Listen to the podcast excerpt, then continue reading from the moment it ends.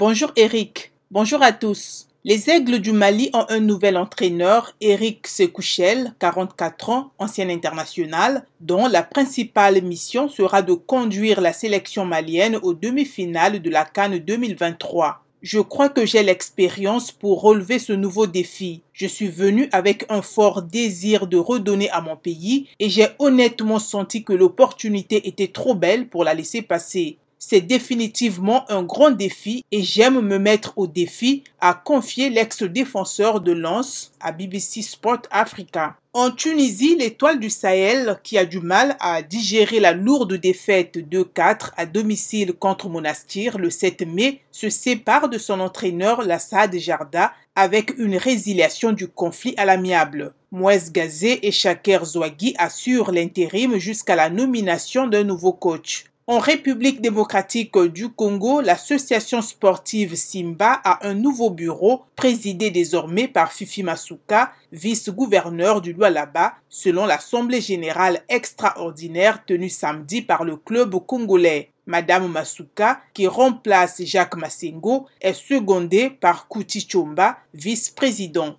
Terminons par l'UEFA qui réunit son comité exécutif ce mardi et son congrès annuel demain mercredi à Vienne dans l'espoir de finaliser la réforme de la Ligue des champions après 2024, censée allécher les diffuseurs avec quatre clubs additionnels et 100 matchs supplémentaires. Deux points sont acquis, le passage de 32 à 36 clubs en 2024-2025, ainsi que le remplacement des 8 poules de 4 clubs par un mini-championnat inspiré des tournois d'échecs au sein d'un tableau unique, tout comme la Ligue Europa et la Ligue Europa Conférence. En étirant cette première phase, l'objectif est de contenter à la fois les diffuseurs avec 225 matchs au total au lieu de 125 aujourd'hui, les clubs assurés de revenus de billetterie plus élevés, même en cas d'élimination précoce, et enfin les téléspectateurs en quête d'affiches prestigieuses.